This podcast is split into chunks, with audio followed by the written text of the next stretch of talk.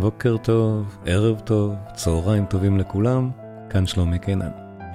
לפני שמתחילים, הקורסים הדיגיטליים שלי עלו לרשת, והם זמינים להורדה. קישור לדף הבית של הקורסים נמצא בתיאור הפודקאסט. זה נמצא אצלכם למטה או מצד שמאל, תלוי על איזה מכשיר אתם uh, מאזינים. ומאוד אשמח אם תבקרו שם. בעמוד יש גם uh, תכנים חינמיים. בכל אחד מהקורסים יש uh, שיעור אחד שהוא פתוח לצפייה, וככה אתם יכולים לקבל בעצם עוד כמה פרקים של הפודקאסט שמעולם לא הועלו לכאן. יש שם כבר פרקים על באך, על יצירות של מוצרט, יצירות של בטהובן, על וגנר, תכנים שאני בטוח שתהנו מהם, אז uh, נתראה גם שם. היום, מבוא לקנטטות של יוהאן סבסטיאן באך. מוזיקה נהדרת. האזנה נעימה. ההרצאה הועברה בשידור חי במסגרת מתג www.מתג.co.il ולפני שהתחלתי את ההרצאה עצמה, הייתה שיחה נהדרת עם יונה הבר שהציג עוד שני קטעים שקשורים לתוכן ההרצאה, ולכן אני מתחיל ממה שהיה מעט לפני, ואז אנחנו עוברים באופן חלק להרצאה ובעצם לפודקאסט עצמו. האזנה נעימה. נכון.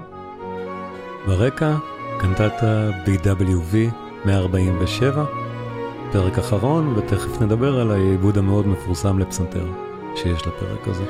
עכשיו, במקרה של אותו עיבוד לפסנתר, שאנחנו תכף נשמע, העיבוד הוא לא של uh, ליפטי אגב, הוא עיבוד מהמאה ה-19, של איזשהו פסנתרנית נדמה לי. מאיירה הס. מאיירה הס, כן. ואתה יודע מה, כשנתת את הקישור ליוטיוב, אפילו שם כתוב בטעות מספר BWV עם מספר של קורל פרליוד לעוגב שהוא לא נכון. לא, זה היה טעות. נכון, כי חושבים שזה העיבוד של באך, והוא לא של באך. זו טעות מקובלת, אבל זה המקור של באך.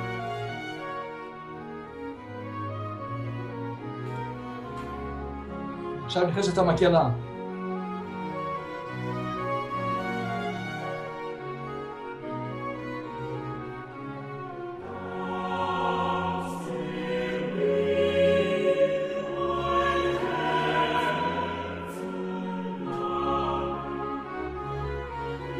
עכשיו, שימו לב, אנחנו נראה את זה גם אחר כך, בקטע שאני רוצה להביא כדוגמה מקבילה לזו של יונה, שאותו אני גם מנתח מעט.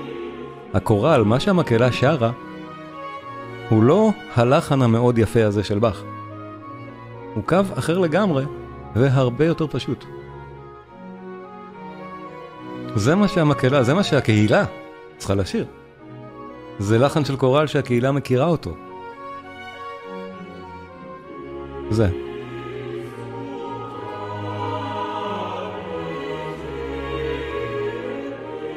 זה בעצם קו מאוד פשוט, וזה, וזה לא באך. מה שבאך זה כל השאר, כל הארפג' הנהדר הזה שקיבלנו, ושממנו הפסנתר באמת עושה את המתנים.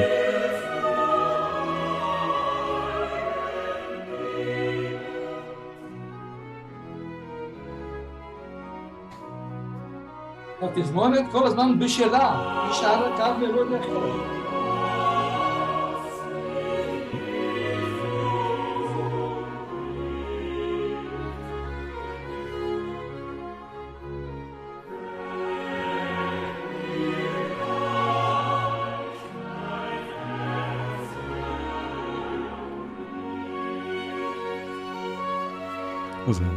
אז כל הפיגורציה הזאת, שהיא הופך, שהיא בעצם עיקר העניין, היא לא הקורל עצמו, היא הלחן של באך.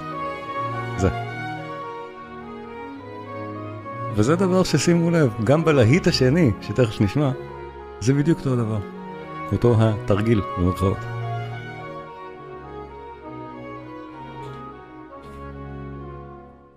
וגרסת הפסנתר, הידועה והאכן מרגשת, ובואו נראה איך זה באמת מתרגם לפסנתר. העניין הזה של הקורל מושר בעצם על פסאז' הרבה יותר איטי מאותו הליווי שהופך להיות העיקר.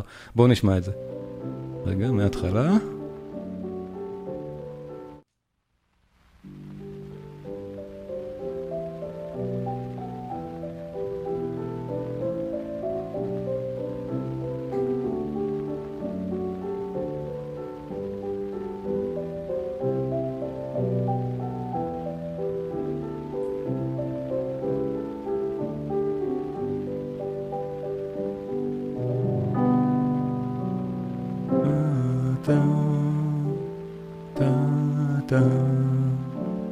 טה, טה. זה מה שהקהל היה שם.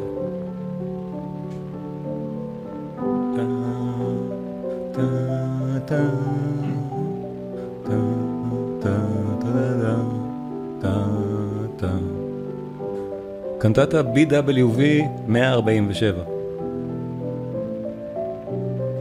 הכותרת, האמת לא זוכר את זה, זו קנטטה שיונה הציע, תכף. נמצא את הכותרת של הקנטטה. כן. יש בשמחתי. תכף נמצא את הכותרת. אה, אוקיי. כן, הרץ ומונט. אני אעתיק את הכותרת ואת המספר לצ'אט בזום, מי שרוצה, הרץ ומונט. זו הקנטטה.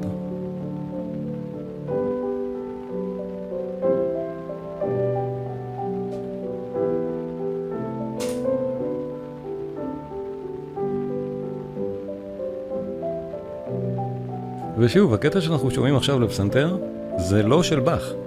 אין לו מספר BWV מהסוג הזה. זו גרסת הפסנתר של הקנטטה. כמו ששמענו בפעם הקודמת, לא, לא השמעתי, אבל יש את ה...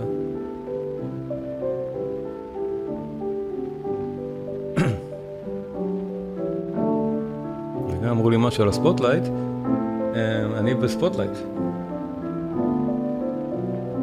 spotlight is on, אבל אולי אני אעשה שבאמת כזה דבר עדיף?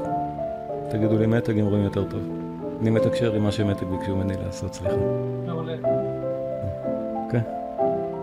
עכשיו אני רואה את כולם פחות טוב, אבל אולי רואים אותי יותר טוב. אוקיי.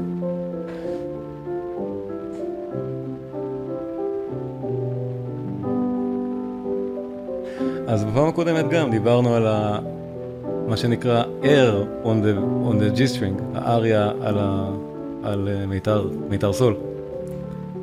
רעיון דומה, זה לא עיבוד שבאך עשה, זה עיבוד מהמאה ה-19 שנעשה על קטע של באך. אז זה באופן מאוד דומה. אבל באך בעצמו עשה את העיבודים האלה לקנטטות שלו גם.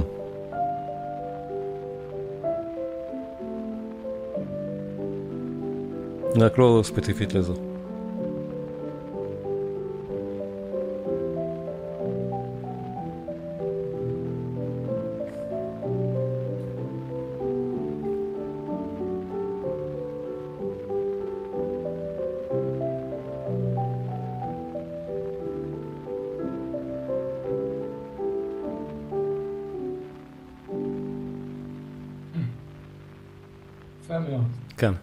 אז אה, תודה רבה יונה. זה באמת הייתה הקדמה מצוינת למה שאני רציתי להגיד, שהוא מקרה מאוד מאוד דומה. הקנטטה המרכזית של הערב היא BWV 21, אבל מאחר וזה מבוא כללי לקנטטות של באך, אני חייב להתמקד במשהו, אבל מסביב לה, בואו נשמע עוד קצת, בשביל פשוט להתרשם, יש הרי כל כך הרבה. כמו, ש, כמו שיונה ציין, יש מעל 200, כמה בדיוק? אנחנו לא נדע, כל פעם מתגלים עוד. ואנחנו גם לא נדע, כי כל פעם מתגלים גם דברים מעניינים, שחלק מהקנטטות שחשבו שהם באך, הם בכלל לא של באך. עכשיו, ה- ה- הסיבות הן מגוונות, ומחקר מחקר על זה הוא מרתק, וארכיון באך בלייפציג פתוח לקהל הרחב, אפשר למצוא באופן חופשי את כל התווים של כל הקנטטות ואת כל ההיסטוריה שלהם גם. המחקרים האלה הם נהדרים, הנה יש פה איזה דוגמה אחת. אז uh, אפשר למצוא בארכיון של באך, בלייפציג, את כל הדברים האלה, נחקרים לעומק כל הזמן, גם עכשיו. מה קרה, מאיפה ומה נכתב מאיפה ומה בא מאיפה, וכתבי היד המקוריים של באך וגרסאות ההעתקה שלהם והכל. ככה נראית הקנטטה שאנחנו היום נשמע. בדיוק, 21. הדברים האלה, יש לנו אותם, כי באך אסף אותם באדיקות, ועדיין חלק מהן עבדו.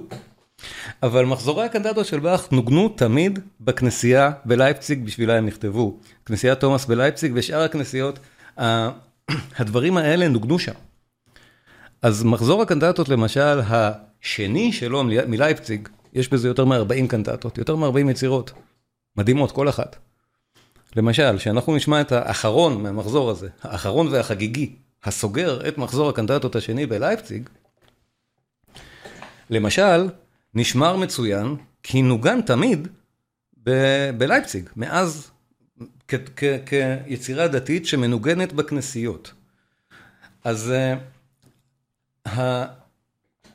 המספר היחסי של קנטטות שעבדו הוא כנראה לא כל כך גדול.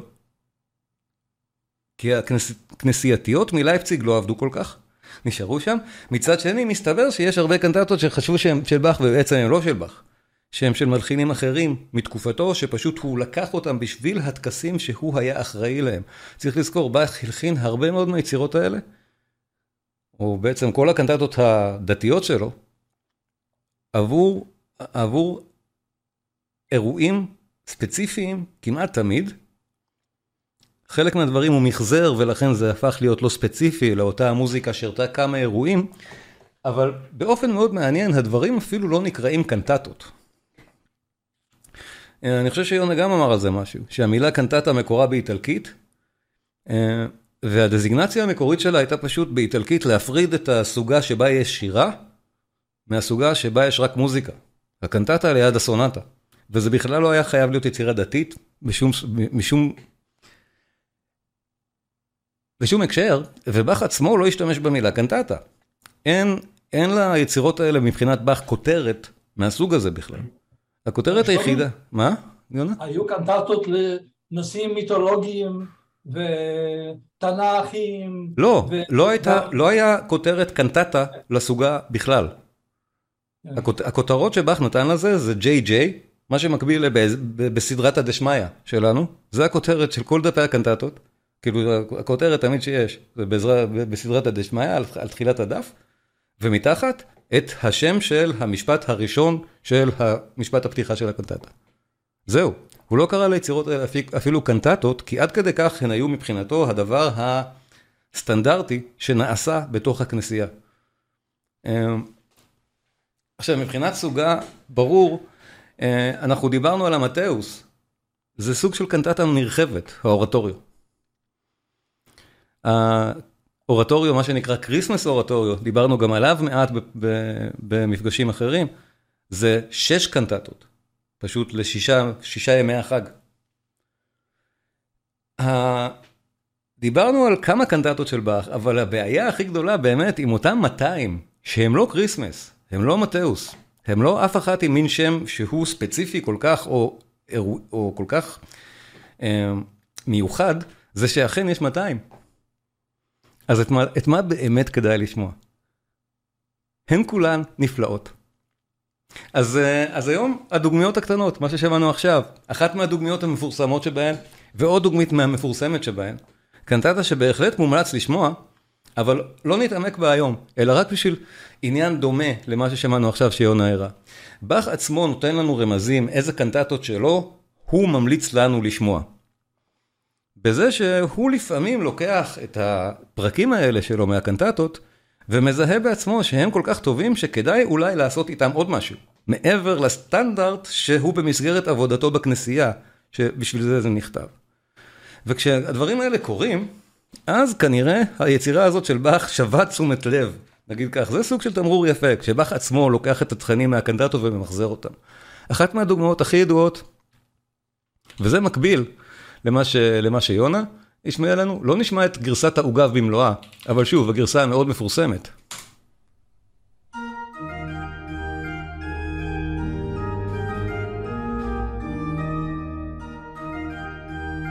זה נקרא לפעמים קורל לנאבים צעירים אפילו בעברית. אחת מיצירות העוגב המפורסמות ביותר של באך. עכשיו, באך עצמו פרסם את זה. זו אחת מהיצירות הבודדות של באך שהוא פרסם, עשה להם publishing ממש. הוציא לאור. אין הרבה כאלה. ששת הקורל פרלודים לעוגב שהוא בחר להוציא לאור, זה אחד מהם. היו בעיניו יצירות מספיק חשובות להוציא אותם לאור. עכשיו שוב, הדבר הזה כל כך ידוע, אבל באמת מקורו באחת הקנטטות הכי ידועות והכי נחשבות של באך. ה-BWV 140. אותה קנטטה שסוגרת את מחזור הקנטטות השני שלו בלייפציג, ולכן היא כזאת חגיגית. מבחינתו, שוב, יש כמה מחזורי קנטטות של באך? יש מעל חמישה, תלוי איך, איך ממיינים את זה. ארבעה מהם בלייפציג, אבל המחזור השני, הגדול והמרכזי, בסיומו של אותו מחזור, באך מלחין קנטטה חגיגית לרגל אותו סיום המחזור, שעניינה העושר הגדול, מבוססת בעיקרון על שיר השירים, לא, בישיר, לא ישירות על שיר השירים, על איזושהי פרשנות מימי הביניים של משורר גרמני על שיר השירים, אבל לכן קורא לנאבים צעירים זה כנראה שם שהולם לדבר הזה, אבל שוב, שימו לב, בדיוק כמו בפעם הקודמת. יש לנו את ההמנון שאותו כל הכנסייה מכירה, או כל באי הכנסייה מכירים, את ההמנון שאותו שרים, ו...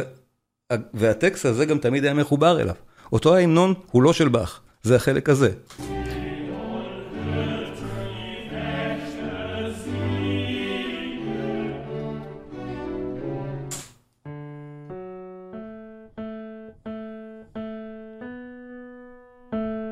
נכון?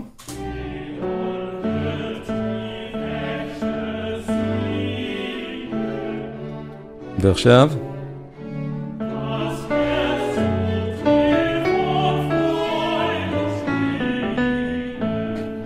זאת אומרת, יש לנו את המנגינה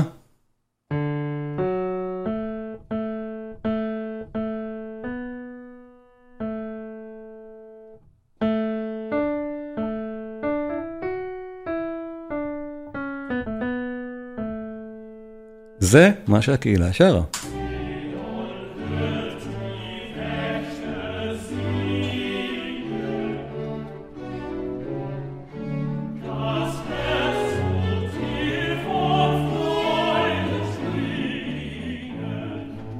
מתרגמים את זה לעוגב?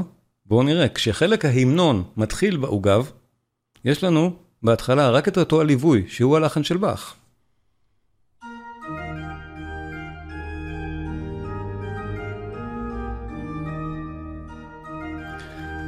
בפעם השנייה שהוא בא, עליו יש לנו את אותו לחן של ההמנון, בעוגב זה בא במה שנקרא רגיסטרציה אחרת.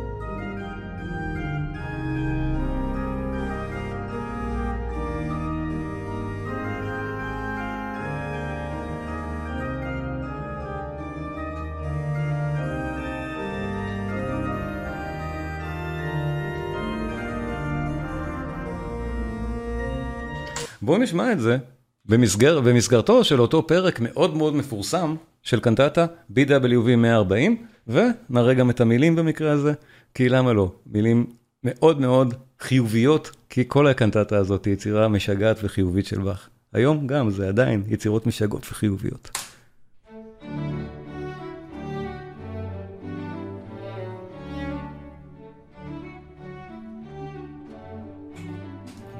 שרואים.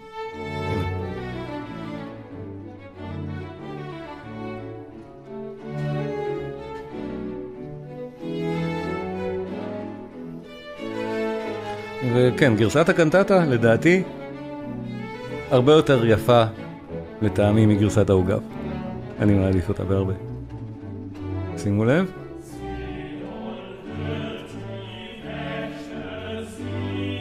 אז ברור שהשירה היא לא על הלחן המרכזי של העניין.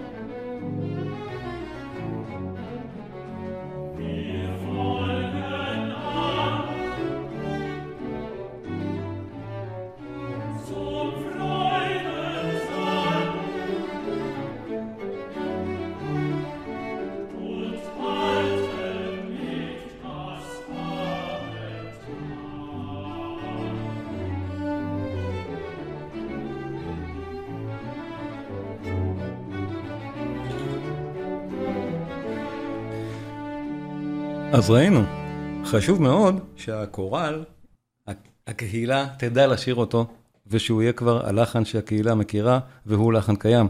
אנחנו שמענו את הדברים האלה למשל במטאוס פסיון. אני אזכיר, ועוד פעם, דוגמה מקנטטות, במטאוס פסיון, הקורל המפורסם מאוד של הפסיון, מבוסס על שיר, אה, שכל הקהילה ידעה לשיר אותו. ולכן, את אותו הלחן ניתן למחזר הרבה מאוד פעמים בהרבה מאוד הרמונים שונים, בהרבה מאוד קונסטלציות של קנטטות ושל הפסיון, שהוא סוג של קנטטה מורחבת. בפסיון באופן מפורסם, הקורל נשמע ככה.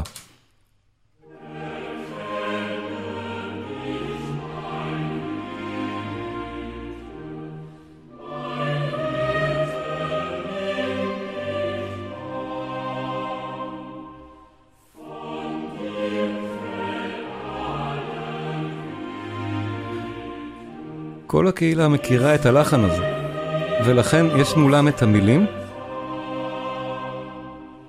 את התווים של ההרמון, כי הקהילה גם יודעת לקרוא, והם שרים את זה. זה צריך היה להיות נהדר לשמוע את זה.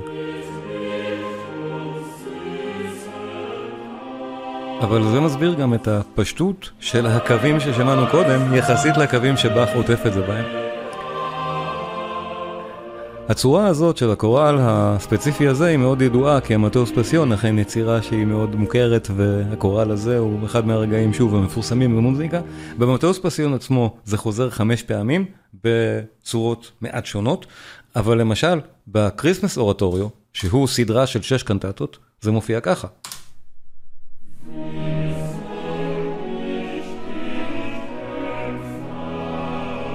אותו הלחן. ודאי שהקהילה מכירה את זה, ויכולה לשיר את המילים שנתנו להם בהקשר הספציפי הזה.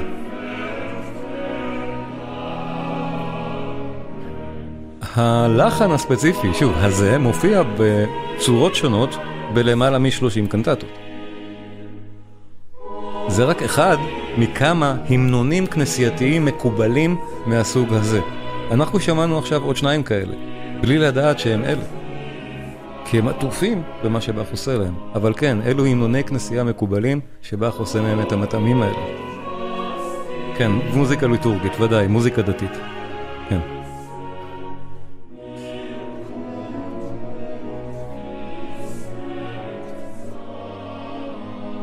ועוד דוגמה נהדרת לארמון או לפשוט עבודה יצירתית עם אותו הקורל מקנטטה BWV 161, דוגמה יפהפייה לדעתי.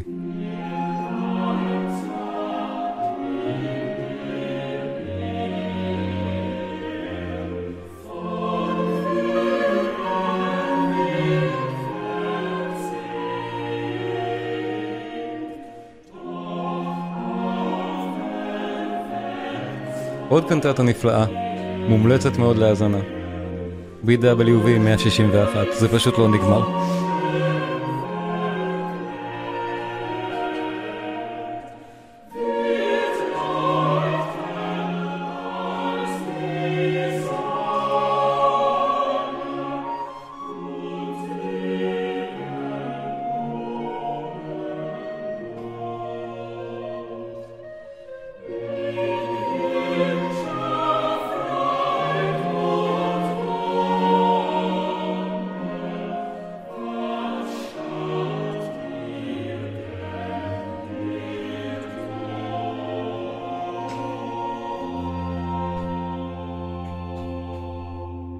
אז עד עכשיו שמענו רגעי קסם משלוש קנטטות, ובואו נתעמק באחת, בעוד כמה רגעי קסם נפלאים באמת מהקנטטה BWV 21.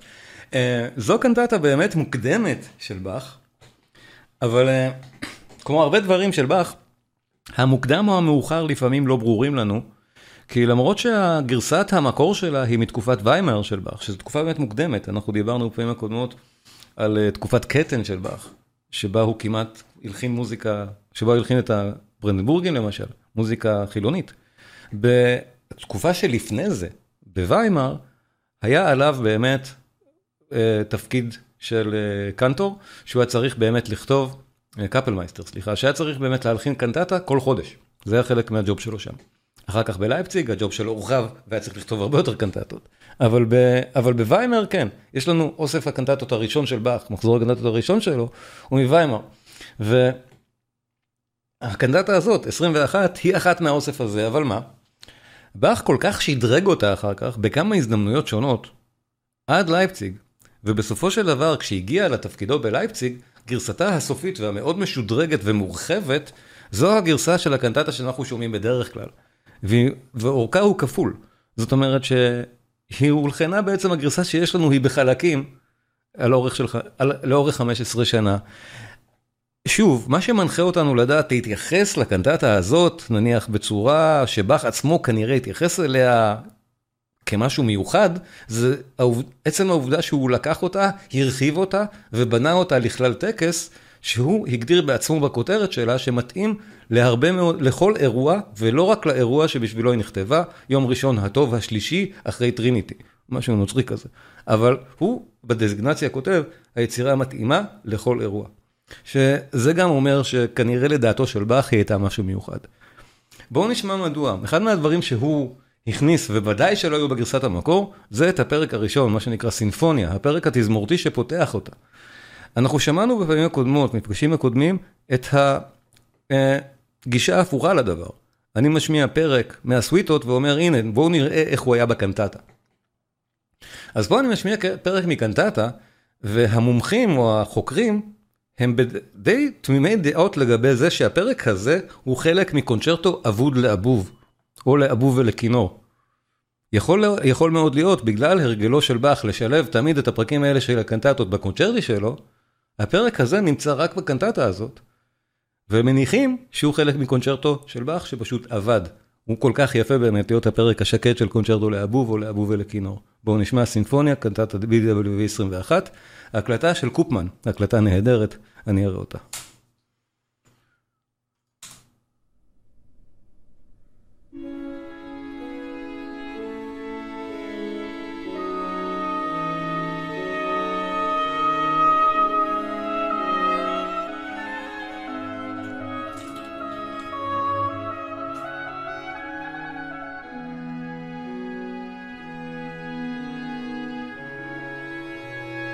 זה מה שאנחנו שומעים.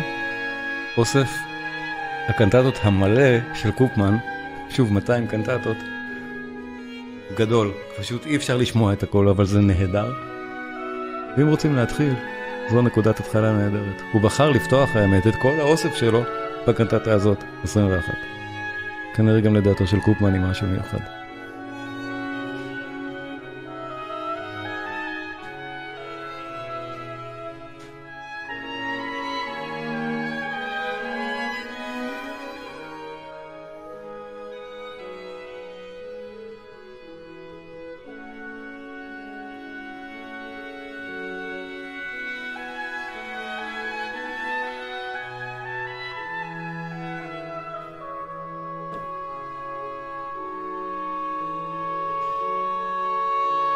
אז כן, אם היינו מוצאים את הקונצ'רטו האבוד, שזה הפרק השני שלו, איזה קונצ'רטו נהדר זה, אה?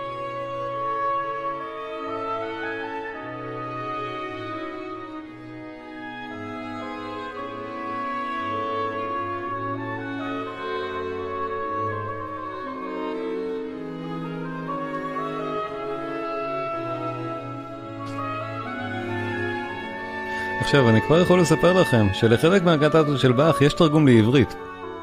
זו אחת מאלה שיש לה.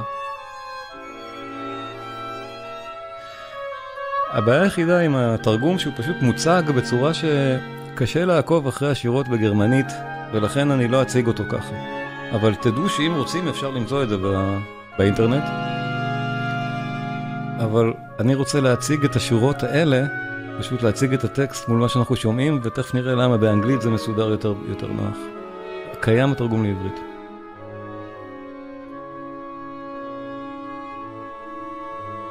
אבל כשאני רוצה להבין מה שרים, אני רוצה לראות את זה מחולק כך.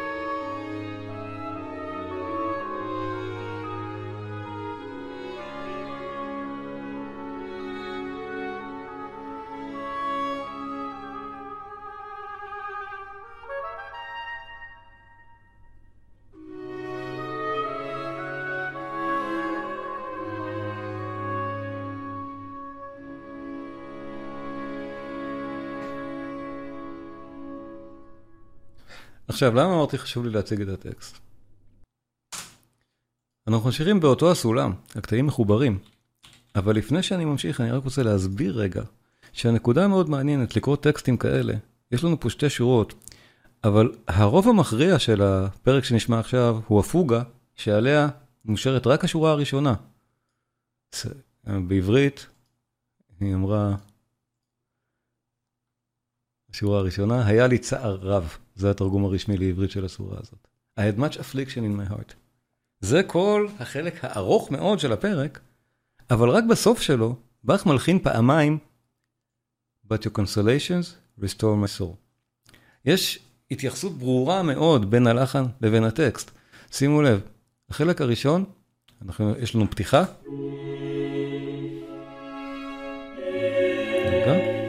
על המילה איש, ועכשיו, פוגה נהדרת, כל כך יפה, מהנפלאות של באך, רק על המשפט הזה, או על חלקים שלו, בינתיים הגענו רק עד פה. אבל הוא לא מגיע לכאן, למשפט השני, בשום מקום, בכל הפוגה הזאת. הוא יגיע אליו רק איפה שאתם רואים אצלי במסך, את B. ואז המוזיקה תשתנה לגמרי, גם בחלק B וגם בחלק C.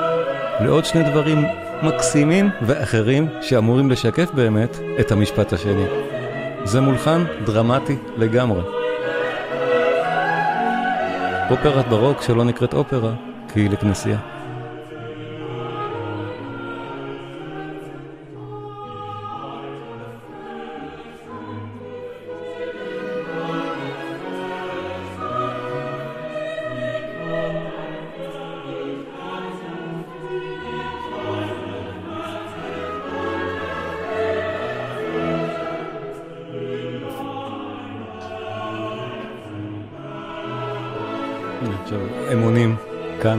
חזרו להתחלה, אבל אנחנו רק כאן.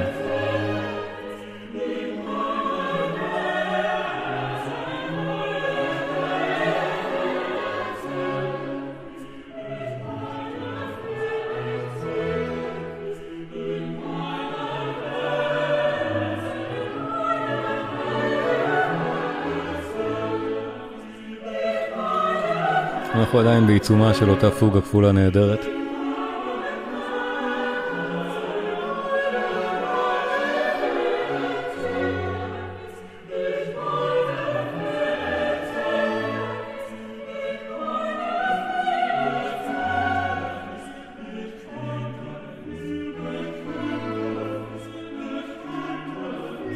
ושימו לב, אנחנו מתקרבים לחלק שאצלי כתוב B, ואז אנחנו נשמע עצירה מוחלטת,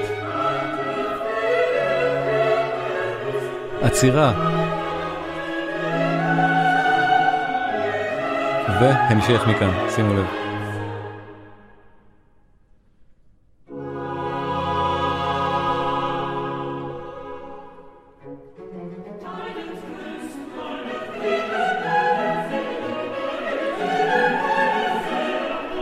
עכשיו שרים רק את זה. אבר היה קודם. כי ה-consolations restore my soul. והמוזיקה משקפת את זה. נהדר.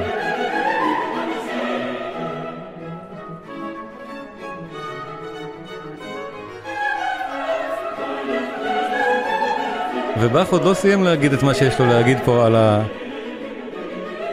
מצב הרוח המשופר, כי החלק C סוגר את זה עוד יותר יפה על אותם המילים.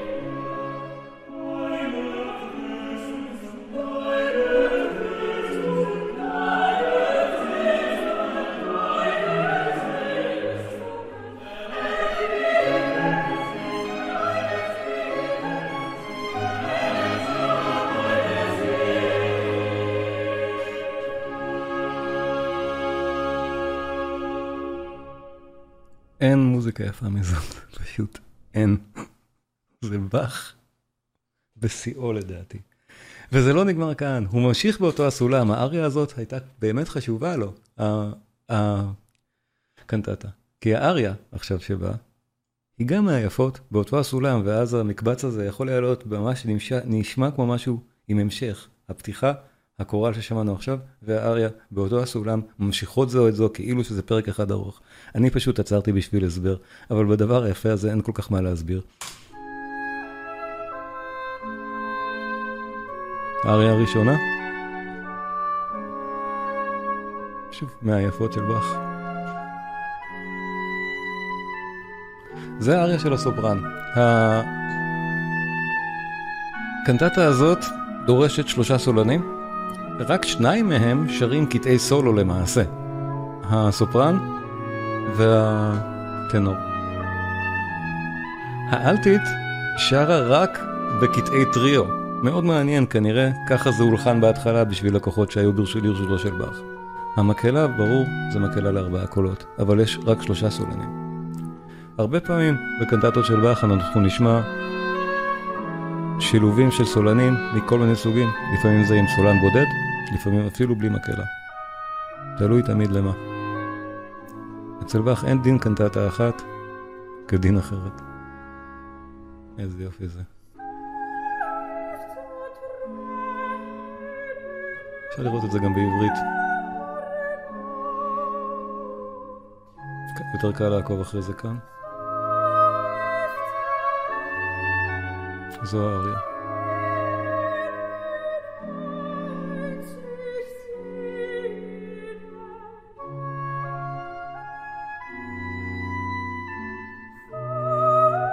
מוטקה כתב, כנגן אבוב בדימוס, ממש נהנה מנוכחותו של האבוב כאן.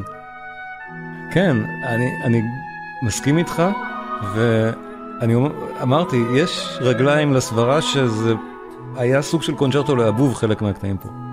באמת, אה, זה נשמע די נכון, גם האובליגטו פה.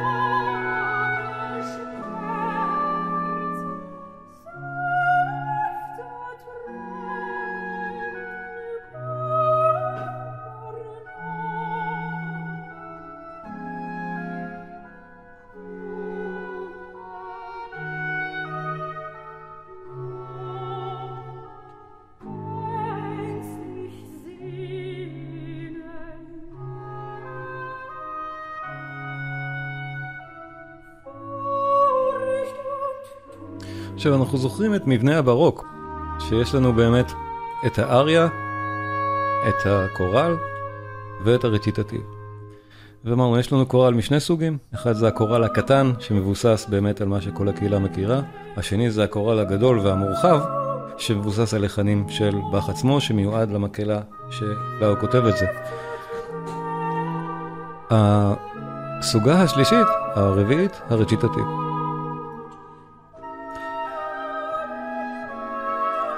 לרובנו כקהל מודרני יש בעיה עם רציטטיבים של באך.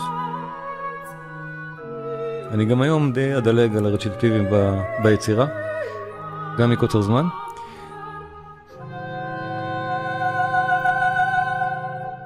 וגם בגלל שבאמת הם מולחנים אחרת. הם מולחנים לפי כללי מוזיקה שבתקופתו של באך היו עתיקים והם מולחנים בסגנון עתיק בכוונה. זאת אומרת, זה נשמע לנו כל כך זר ומוזר, אותם רציטטיביים, המהלכים המלודיים וההרמוניים שלהם, בגלל שהם באמת מוזיקה עתיקה גם מבחינת באך. הוא מבסס את זה על מוזיקת ימי הביניים, שהוא הכיר. אז האריות והקוראלים הם מוזיקה שהיא קלה מאוד לאוזנינו, הרציטטיביים, הרבה הרבה פחות. והנה חלק האבוב הנהדר הזה.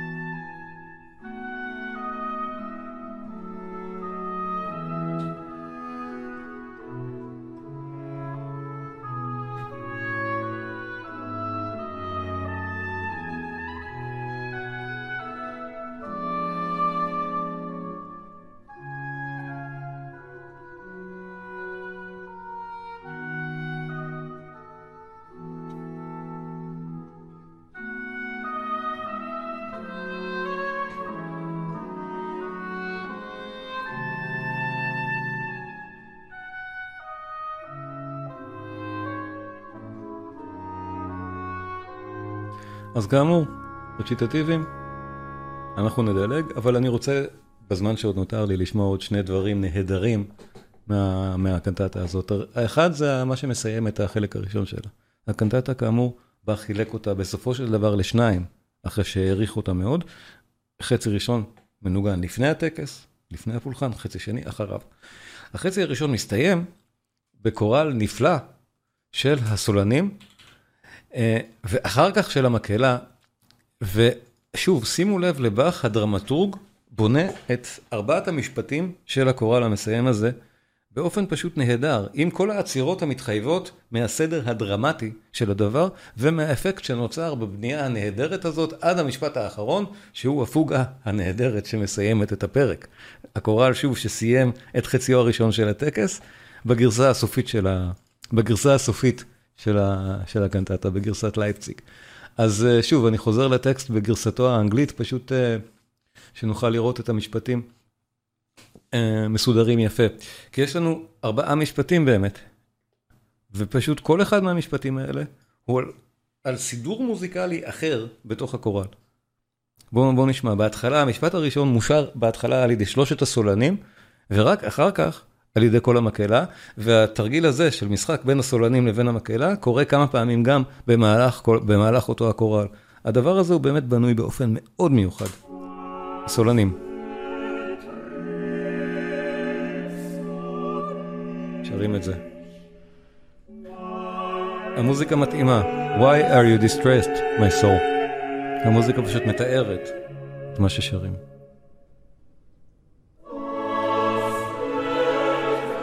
עכשיו כל המקהלה שרה את אותו הדבר.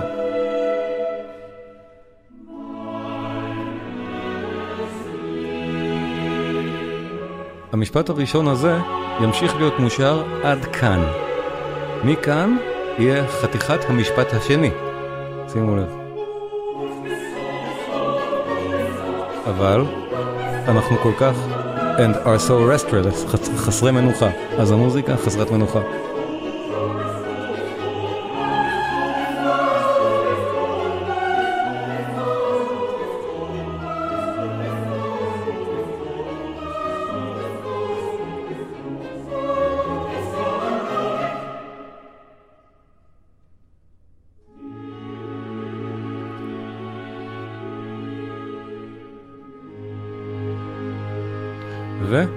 ומשפט שלישי.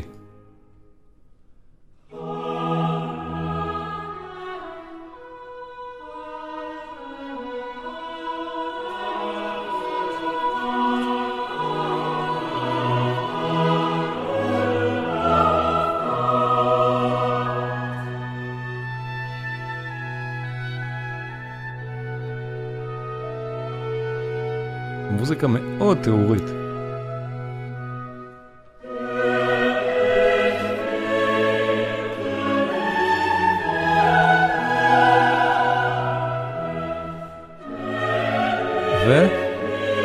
ומיד נצא לפוגה, בהתחלה רק הסולנים, אחר כך כל המקהלה. That I shall see him as my help and my God. עכשיו הגענו לחלקו הרביעי והאחרון של הקורל. הפוגה הנהדרת על המשפט האחרון.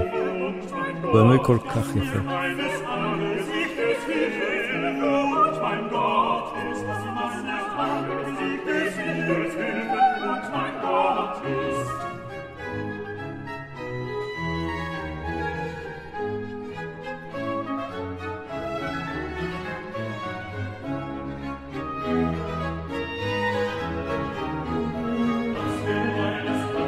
וכל המקהלה באותו פוגה נהדרת.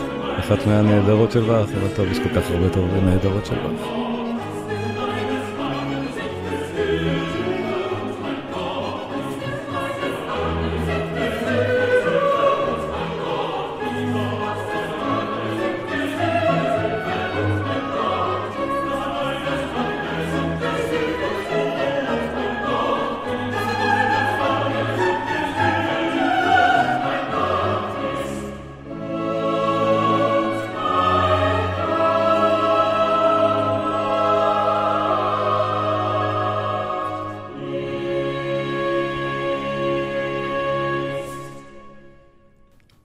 ולסיום, זה זמן טס שנהנים, אני אף פעם לא, לא מבין שסיימנו, אני רוצה עוד.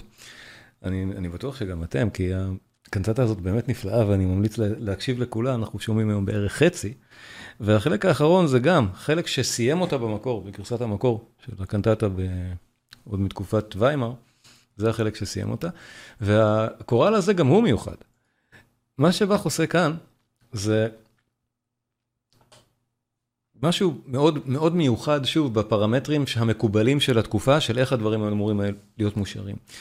באך מבסס את הטקסט הזה, מה שמודגש פה בסגול, זה הטקסט של ההמנון והלחן של ההמנון, שהקהילה יודעת לשיר. שמענו כבר כמה דוגמאות כאלה, של מה הקהילה יודעת לשיר. אז זה, מה שמודגש פה בש... ב... בסגול במקרה הזה, זה מה שהטנורים שרים במקהלה, זה מה שהסופרנים שרים במקהלה, אבל הם שרים את זה באותו הזמן, והלחן שהם שרים זה הלחן שהקהילה מכירה. אבל בו בזמן יש לנו את שני המשפטים האלה, את ה, או סליחה, את המשפט הזה, שמחולק לשתיים, שמושר, שזה מתחיל את הפרק. זו בעצם המלודיה שבה חלחין, כמו מלודיית העוגב ששמענו קודם. המלודיה הגדולה והמעניינת היא זו שנמצאת על הקורל שאותו המקהלה והקהילה שרה. האפקט שנוצר הוא מאוד מעניין, וקשה מאוד לעקוב על הטקסט כשהוא מוגש ככה. אנחנו ננסה לשמוע ולראות את זה. מה שקל יהיה לעקוב, זה אחרי המשפט הזה, שהוא מהווה בעצם את אותו הנושא הראשי ששמענו קודם בעוגה ובפסנתר. לא הנושא שהקהילה שרה, לא הנושא של הקורל המפורסם, אלא הנושא שבה חלחין. האפקט הוא מדהים, בואו נשמע את הקורל שסיים במקור את הקנטטה.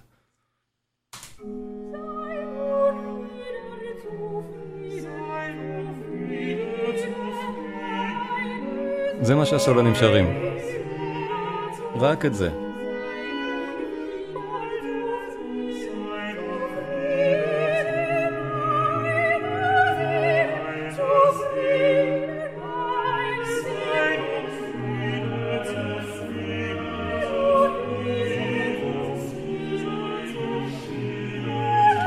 ואנחנו שומעים כבר את המקהלה שר את הדברים האלה. מאחורה. פשוט מאוד קשה לעקוב אחרי זה.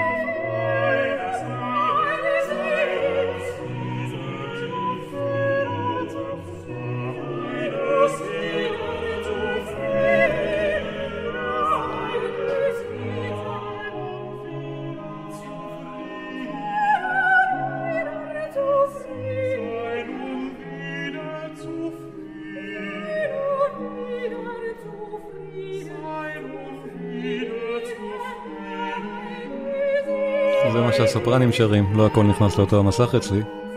עוד לא הגענו לחלק שלהם.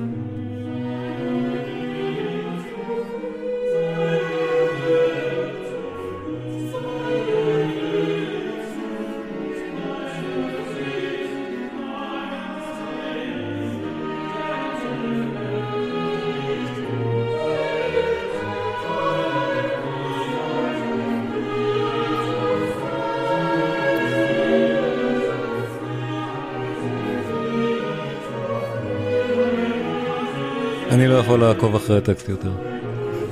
אני לא יודע איפה כל אחד מחלקי המקהלה עכשיו.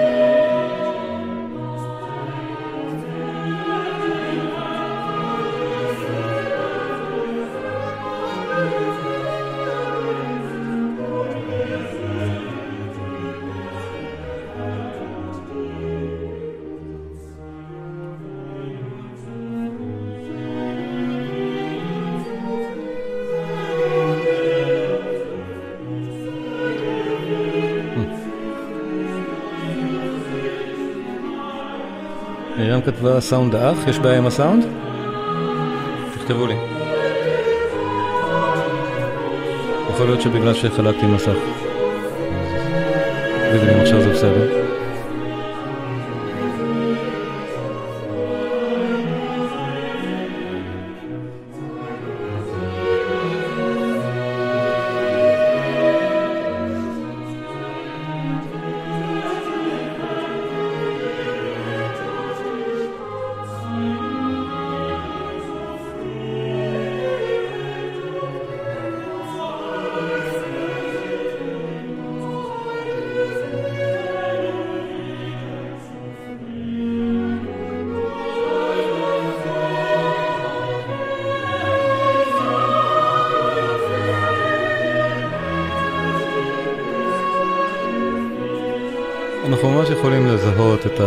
השירה של אותו קורל, כמו ששמענו בהתחלה, מה ששר את אותו התפקיד על הפוליפוניה של באך.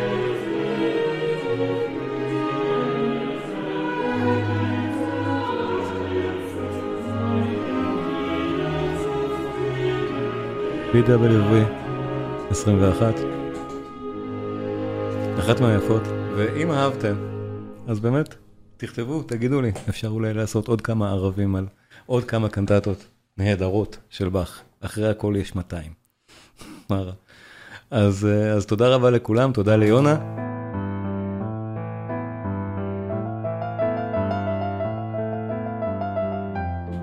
תודה לכם על ההאזנה. הקורסים הדיגיטליים שלי עלו לרשת, והם זמינים להורדה. קישור לדף הבית של הקורסים נמצא בתיאור הפודקאסט. זה נמצא אצלכם למטה או מצד שמאל, תלוי על איזה מכשיר אתם uh, מאזינים. ומאוד אשמח אם תבקרו שם. בעמוד יש גם uh, תכנים חינמיים. בכל אחד מהקורסים יש uh, שיעור אחד שהוא פתוח לצפייה, וככה אתם יכולים לקבל בעצם עוד כמה פרקים של הפודקאסט שמעולם לא הועלו לכאן. יש שם כבר פרקים על באך, על יצירות של מוצרט, יצירות של בטהובן, על וגנר, תכנים שאני בטוח שתהנו מהם, אז uh, נתראה גם שם.